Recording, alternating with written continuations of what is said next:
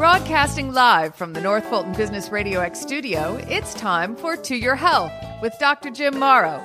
To Your Health is brought to you by Morrow Family Medicine, an award winning primary care practice which brings the care back to healthcare. Hello, this is Dr. Jim Morrow. Thank you so much for tuning in again for another episode of To Your Health. We're very excited to be here on April the 21st. I think that's right. 22nd. It is not the 22nd. Is it the 20? The, the big hand is in the way of the date, and I couldn't see what day it was. So my apologies to everybody. Didn't mean to discombobulate everybody. April 22nd. I'll look that up next time before we do this, John. And Good idea. we're, we're just glad everybody's here we are once again separated by a great distance. John is in his luxurious studio at home, and I'm in the basement talking to you and just thrilled to death to have an opportunity. So thank you so much. I appreciate everyone listening. If you're not subscribed to the podcast, please hit the subscribe button on the app that you're listening on, and that'll take care of that. And you'll be notified the second and fourth Wednesday when we have a new episode. Uh, today, we're going to talk about something that has gotten to be very dear, near and dear to my heart, and which is telemedicine. And before we do that, I want to remind everybody that you can reach out to us, and I encourage you to do that with questions, comments, topic ideas.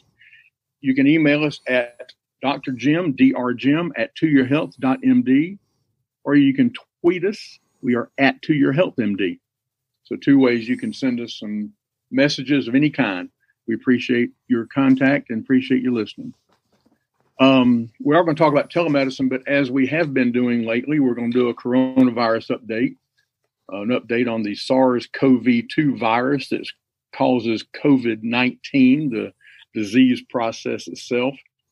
Um, first, we're in Georgia, and so I want to talk a minute about Governor Kemp's decision to for lack of a better word, I'm going to say open things back up. It's not quite that clear cut, but that's basically what's going on.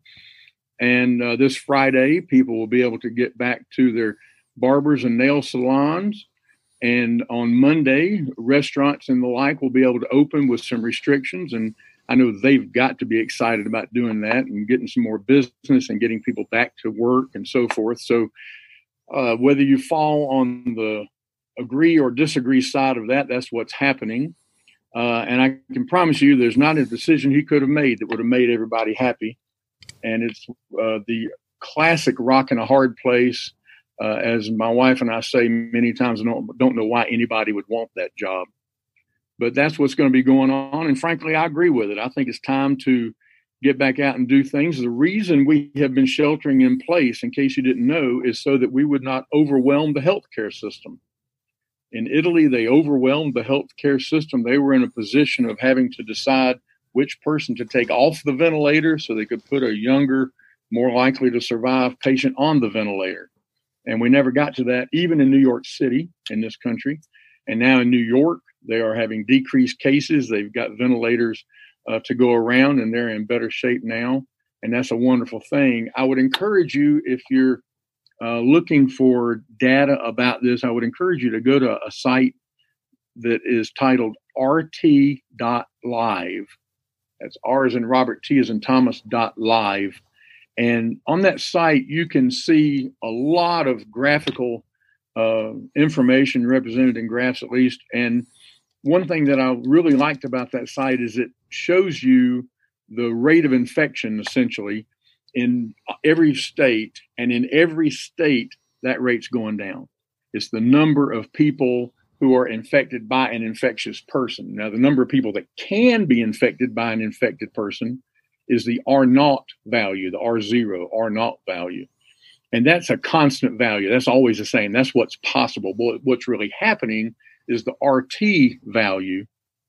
And at rt.live, you can see that in every state, there's a decreasing rate of people getting sick by people who have this virus. So that's very encouraging to me, uh, and I hope it's a sign of good things to come. So far around the world, there are two and a half million cases of coronavirus infection. There have been over 178,000 deaths, and almost 700,000 people have recovered from the infection. In the United States, we've had over 120,000 people hospitalized In Georgia, we've had 3,800 hospitalized. And the incident rate, which I think is an important number as well, that's how many people per group get this having or getting or having this infection is 200 people per 100,000. Now, my sister Kari is the math whiz in our family, not me, but that looks to me like 0.2%. Two tenths of 1% of people are getting infected with this virus. And that's nothing like what we thought it was going to be when we first saw the numbers coming out of China. And I'm thrilled that it's that way. And I, I hope it's just going to get better and better and better. I get asked three or four times every day about the antibody test to tell you if you've had coronavirus, because I think everybody knows someone who thinks they had it back before anybody was supposed to have it, back in the fall, maybe, or in January. And it's very possible. It's absolutely possible. And when we have a good antibody test, you'll be able to know that. But the test we have right now, number one, it's not generally available to the public. And number two, it cross reacts with other coronaviruses, which cause the common cold. And if, if you've ever had a cold, you could test positive for this, and you would think you'd had the COVID 19 when in fact you'd had a common cold. So they're still working on that test. Uh, so if you're a patient of mine and you're listening to this, no need to call or write or send up smoke signals. It's not ready yet. That's the bottom line. So here on April the 22nd, got it right that time, John we're going to talk about telemedicine. And telemedicine is something I've long had an interest in. I've been very interested in the possibilities that it held, but we've been under such restrictions for a variety of reasons that you just couldn't use it. It was something we were never able to use. Now, there's a variety of ways you can do telemedicine. Uh, one of them is you make a phone call. Okay, you can call the patient on the phone, and that is considered a version of telemedicine. You can do a video call like a FaceTime, if you think about it that way. Or there are numerous software solutions out there, uh, one of which we're using at Morrow Family Medicine, to uh, communicate with the patient in an audio video manner. And that works extremely well. I've been very happy with the solution that we've been using, and it works uh, just very, very well, and it's easy for patients. Uh, certainly, some of my very old patients are not able to do it, but I've been pleased that some of the 83 and 87 year olds just hit the link that we send to them, and there they are talking to me, and it, it really does work well. But the ultimate telemedicine had an opportunity to uh, demo one time with the Georgia Partnership for Telehealth, and it's got a different name now, and I can't remember what it is, but phenomenal people there doing work down in South Georgia. It was started, and they're all over Georgia now. Uh, but they have hardware medical devices that you can plug into a USB unit. And when I demoed it, I was sitting in my office in Cumming with a stethoscope that plugged into a USB port. And on the other end was a nurse with a patient in a health facility, a health department. And they had the other half of the stethoscope that goes on the patient that plugged into the USB port. And I could hear this patient's heart and lungs right there in my office in Cumming. And they were in Vidalia or somewhere. It was amazing and it worked extremely well. They also had an otoscope for looking at ears for ear infections and the like, and they could they could plug the otoscope into the USB port, put it in the patient's ear canal, and I could see the patient's eardrum and tell if they had a bacterial infection or just fluid or whatever the problem might be. And it's just remarkable. Now, as you might imagine, people don't have that. And that's that's not the kind of telemedicine that we're practicing today. But what we've been doing has served us extremely well, and I'm very happy with it. So if you if you talk about telemedicine in general, I'm going to cite a few sources so they'll know that I'm giving them credit much as anything. But according to Healthcare Business and Technology, almost 75% of all doctor, urgent care, and ER visits are either unnecessary or could be handled over the phone or video. Med City News reported that 90% of healthcare executives say their organizations are developing or already have a telehealth application. They may not have been able to use it much until now, but they've had it. The majority of healthcare organizations are increasing or maintaining what they spend on telehealth this year. And according to the American Hospital Association, about 20% of Americans live in rural areas without easy access to primary care or specialty medical services. And that number might be low, in my opinion. And that's an important number because until now, Medicare has not allowed us to use telehealth if we were in an urban area. You had to be in a rural area. And so we in Cumming, Georgia, being part of Metro Atlanta, we couldn't use it until the pandemic. And then they removed that restriction and we can use it now, as have the other insurance companies. A company named American Well has a telehealth solution that they sell. And they did a survey and found that 65% of consumers want to use telehealth. And certainly that's been my experience here recently. And three fourths of hospitals are currently using or beginning to implement telehealth into their solutions in the hospital. So if, if you look at the way things were before the coronavirus, back in the old days,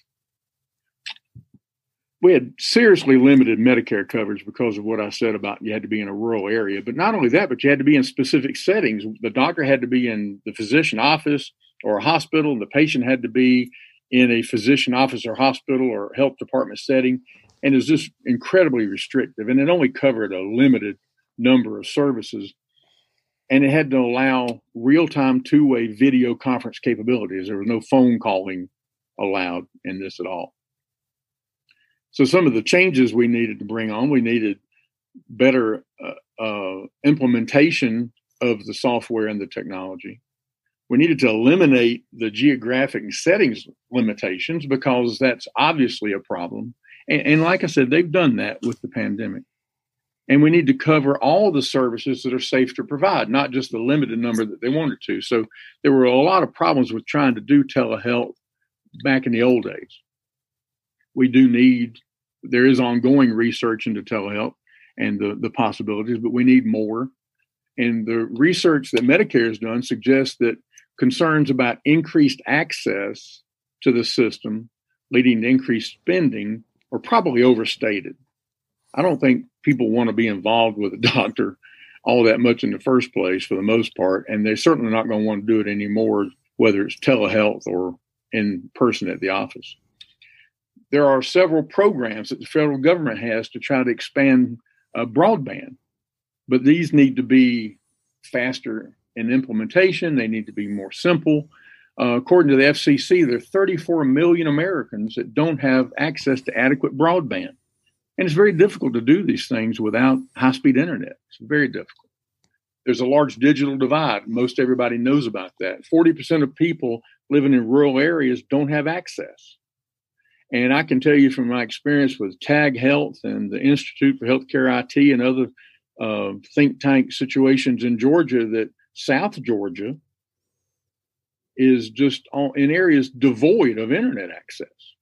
And that hurts them not only in this regard, but as far as school and so forth. And everybody knows Georgia's not in school, most of the states are not. And the way they're getting educated is over the internet. And if you don't have it, you're not getting educated.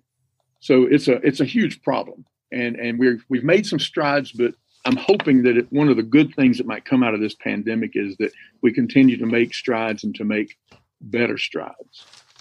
Telehealth connects people to the vital healthcare services they need by using video conferencing, by using remote monitoring. A lot of work is being done in remote monitoring to monitor blood pressure and blood sugar and things like that, and just patients in general. Uh, specialists can do electronic consults and and can be essentially taking care of a patient who might be 100 miles away from them but they're not able to get there to see the patient and they can do that with telehealth so the the benefits are just tremendous almost every medicaid program in every state has some type of coverage for telehealth and that's important in those rural areas because you see more Medicaid patients in those rural areas. Private payers, they're trying to come along. They're being dragged mercilessly into the, the era, but they are getting there, and the pandemic has pushed them to allow this. Uh, but there's still widespread barriers to the adoption of telehealth. Uh, Medicare still limits coverage and payment for a lot of the services. Uh, they're they're better with the pandemic, but it's not what it needs to be. Medicare has expanded payment to clinicians for virtual check ins, a situation where you leave the hospital after a week in the hospital with pneumonia and you don't really need to go to the doctor, but maybe the doctor could check on you using this technology. And it could be a very brief thing in a lot of cases, but it would give you an opportunity to be seen by the physician, and there's a lot of benefit to that. And to also ask the questions that you have, which you can almost bet uh, would be there. Another hindrance is cross state licensure. Uh, the question of does my malpractice cover me if I'm talking to a patient that doesn't live in my state? And those questions were quickly answered with the pandemic, but they are still questions that have to be answered. And the federal government needs to do more, in my humble opinion, to increase the use of telehealth so that when this is over, we can continue to take care of some of these people who either are unable to get to the office or it's an incredible burden, either physically or financially, for them to get to the office.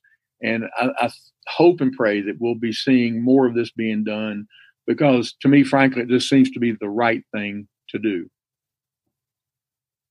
Speaking of the right thing to do, at Morrow Family Medicine, to us, doing the right thing means taking as good a care of you as we can when you need us.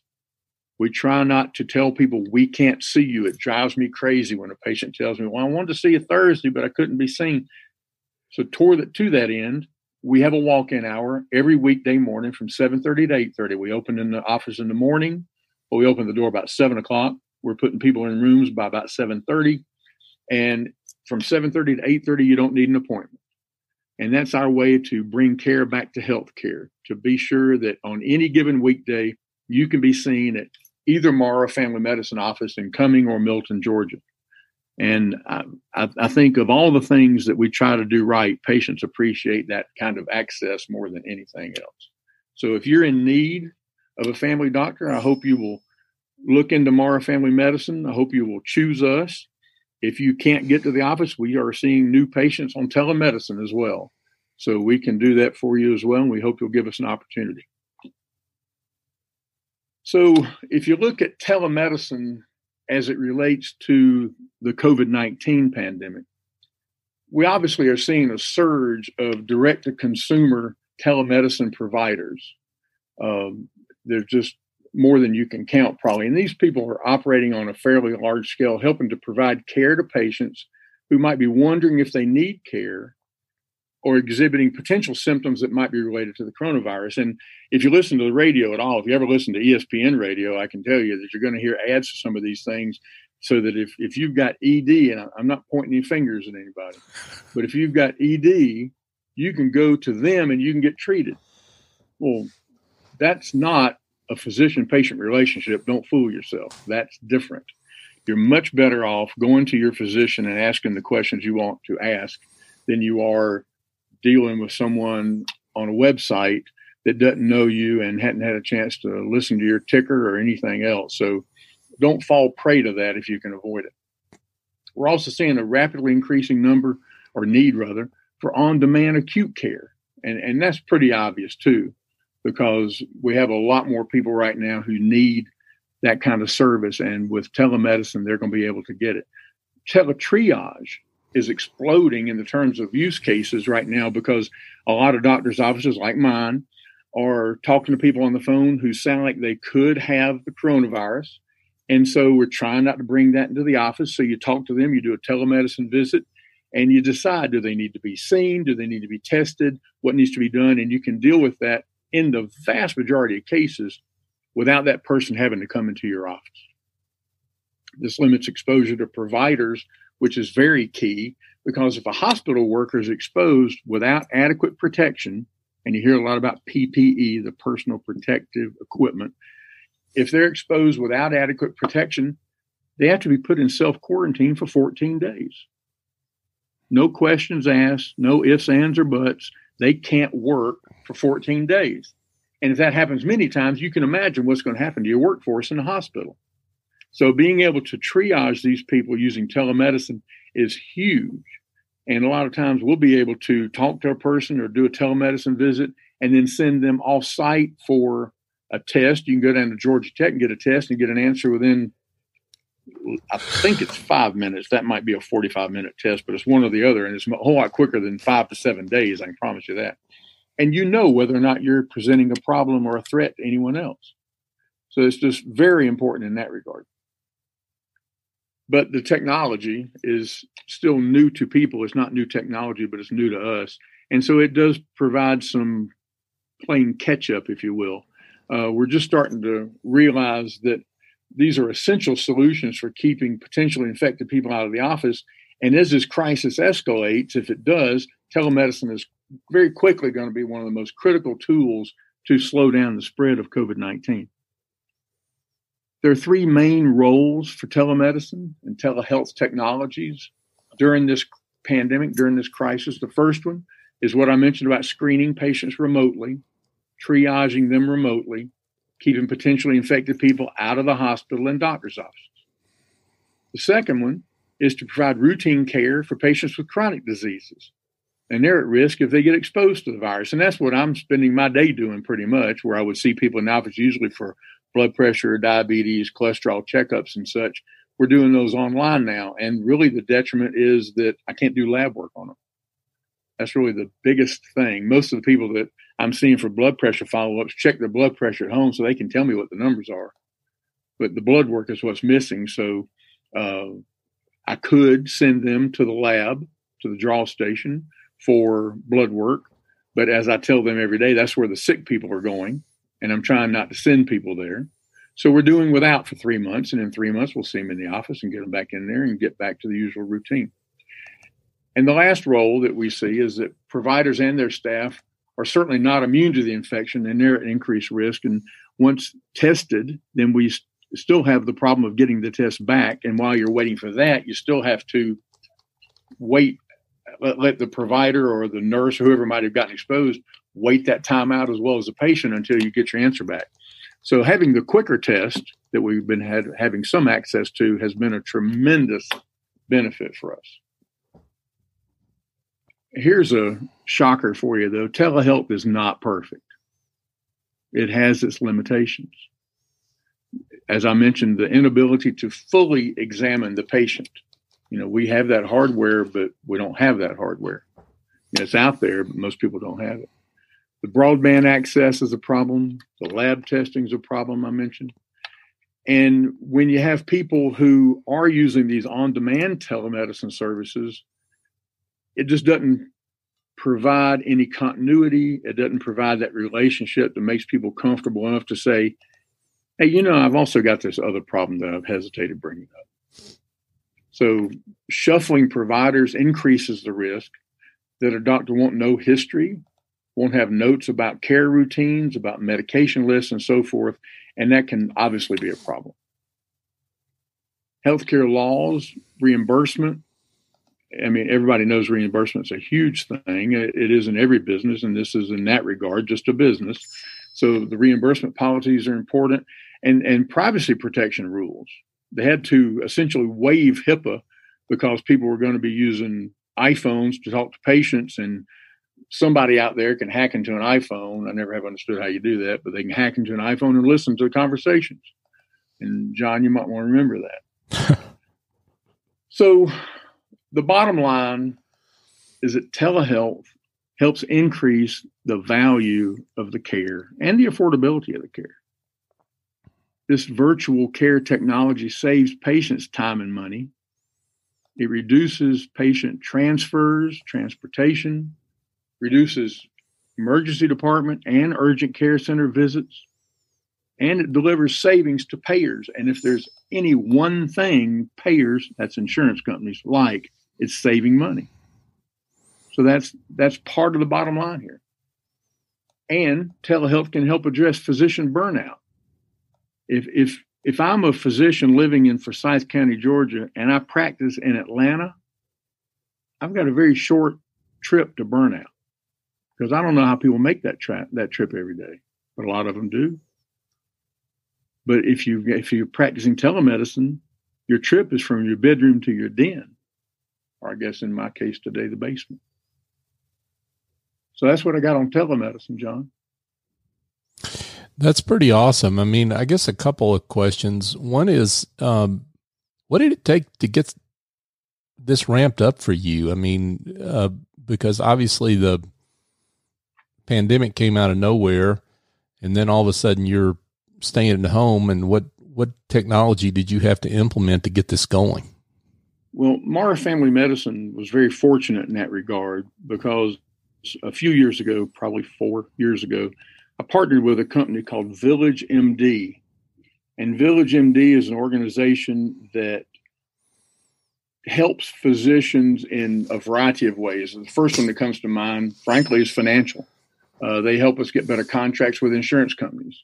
But the most important one to the the people that we take care of is they help us be better physicians, and they do that by helping us to analyze the data in our uh, EHRs and to be sure that we're contacting people who need it at the time. Be sure we're seeing people that need to be seen if they don't get lost to follow up and so forth. And it's something that most practices just don't have the staff or money to be able to do. And Village MD has helped us tremendously doing that.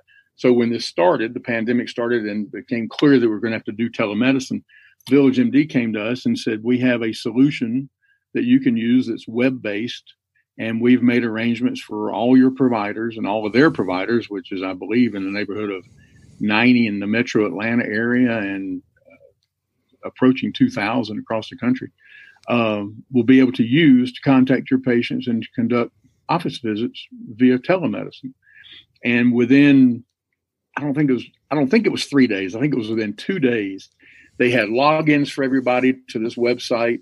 Um, and we're able to go on there and it's just like i'm looking at you right now john on zoom we're looking at the patient we're talking to them and it's been all but seamless and i've been thrilled to death with it so i appreciate village md hooking us up with that and and making it clear that it's important the patient get good care. And and that was not a paid endorsement, by the way. So yeah, so just, it's just I have I have a lot of faith in what they do, and I'm very happy to be part of it. Yeah. So, um, what's the reaction been with patients so far? I mean, just for those of your patients that have not visited through uh, telemedicine, uh, what's the reaction of your other patients that have done so? To a person, they love it. You know, they they all comment on how strange the times are, and the second comment is usually, "Well, isn't this wonderful that we can see each other this way and do this?" Uh, there have been no negatives at all, mm-hmm. not at all. Uh, no one has questioned the ability to to practice that way. Uh, it's, it's been very good. So you mentioned that part of the issue here, in terms of why this hasn't uh, uh, taken hold before now is Medicare reimbursement. So, is the genie out of the bottle? I mean, is it? it, it do you think we're going to uh, be able to put the genie back in the bottle here now that people have gotten a taste of what this uh, experience is like? Well, I think that's a sixty-four million dollar question. You know, inflation brought that up from sixty-four thousand dollars question to a million dollar question. Yeah. Um, you know, I think I think patients will desire this. Uh, the question is, what are insurance companies, including Medicare, going to allow? Because they could very easily, at the end of the pandemic, whenever that might be, say, okay, no more telemedicine. Mm-hmm. Back same rules we had before, exactly. But if there's a silver lining anywhere in this pandemic, I would hope that one of the things would be I mentioned one earlier, but another thing would be that we are able to continue to do this in some situations for some people. Uh, I think we are proving every single day that it's quality medicine, it's good for the patient, it's good for the system. Uh, it, it, it'd be very difficult, I think, for them to um, justify going back to things as they were before. Mm. Uh, they may do it, but I think they'll catch a lot of flack over it. And if they catch a lot of flack over it, maybe they won't do it. Now I got to put this out here because I'm a business guy. Um, you are too because you own you own your business, you own your practice. Right. So um, we've got listeners that have uh, come to us from Macon. We know of some folks in Macon. We know some folks in other parts of the state. Um, are they able to become patients of Morrow Family Medicine today? I don't see any reason at all why they couldn't. um, you know, we can with telemedicine we can take care of people anywhere Mm-hmm. with an internet connection. Mm-hmm. Um, I'm not going to say it's perfect, but it's a whole lot better than not getting care. Right. And if access is what's keeping them from seeing a family physician, then we would welcome them. Um, but I, I can't be so much of a businessman that I don't say that's not perfect. And there's somebody in Macon, probably, have to believe there is, practicing telemedicine. And then when they need to, they can actually be seen in the office as well. Because that obviously is the problem. If they're in Macon, we're not going to see them in our office. It's just not going to happen. If I go down to Perry, Georgia fishing, I might stop in, but that's not too often. Uh, no, you won't stop. You go straight to the to the lake because you want to get there before the fish quit biting. But anyway, that's another subject. Um, no, no, Macon may be a bad example. I mean, but if you're talking about a really small um, town in Georgia, there's a ton of them uh, in Georgia where you, you the folks just do not have ac- access to health care anymore. So for Right. for in those particular cases, um, why wouldn't um, the the rules be changed to allow those folks to have access to the care that you and other quality providers can can give them? Well, I think it's a good argument. And the, the problem is that before the pandemic, they could do telemedicine, but they had to do the kind of telemedicine where they were in a facility and the doctor was in a facility and they actually used that hardware I'm talking about, which most people just don't have. Mm, So if they if they leave things like they are now, those people can get care via telemedicine, and I can't think of any reason why they shouldn't get that care with Morrow Family Medicine. gotcha. Now, um, we got we've got one other look, quick question, and I and I already gave you the heads up on this one. Um, that that uh, uh, I got an email from Scott. I Won't use his last name, but Scott on our tinnitus. Did I get that pronounce, pronunciation right? You pronounced it like a physician would pronounce, it, That's because I've been hanging around a physician. Um, as opposed to tinnitus. Yeah, yes, which is what I used to pronounce it as. But anyway, uh, Scott says that we provided useless information and we shouldn't post anything on tinnitus unless we've got breaking news or hope for a real treatment. And that tinnitus, sufferers, which I'm one of them, don't need to be reminded of the same old, same old called treatments. There are none, period. All caps, period. And if you listen to the podcast on tinnitus, you'll you would have heard that yes, it's incredibly frustrating. No, there's not a good treatment for it. But the reason for the podcast is that everybody wasn't aware of that. And I can appreciate that Scott's probably had tinnitus for some time. He's probably done like so many people and looked into it more ways than you can count, even to the point of printing out a ream of paper like the one patient I referred to during the podcast, that in, in which there was no treatment in the entire ream of paper. Um, but yeah, that's the reason I did the podcast because people who have that noise need to understand what it is and what it's not, and what's going to happen to them and what's not. And so I really appreciate Scott writing. And Scott, I hope you're listening and continue to listen. Um, but I hope you understand that I get it. I can hear it right now. My Mm. wife can hear it right now. Mm. She said she was upset about the podcast because she just thought that was the sound of silence. That's just what silence sounded like. Mm. And now she realizes she got this ringing in her ears. So I created a monster there. Thanks a lot, John. Well, and I I wanted to bring that up, not to put you on the spot because I didn't tell you I was going to bring that one up, but but um, you also did an episode on Lyme disease, and and you talked about how there's a lot of treatments out there that are bogus. So so folks, uh, listen to the episode. Not not you know, you do a lot of episodes on things that where you you really poo poo the the uh, the whole prospect of it. You did that on the keto diet too, Right. and and so people need to listen and and uh, absorb what you got to say, and and uh, what they'll find is that you're you're not always positive on everything that you do a show on.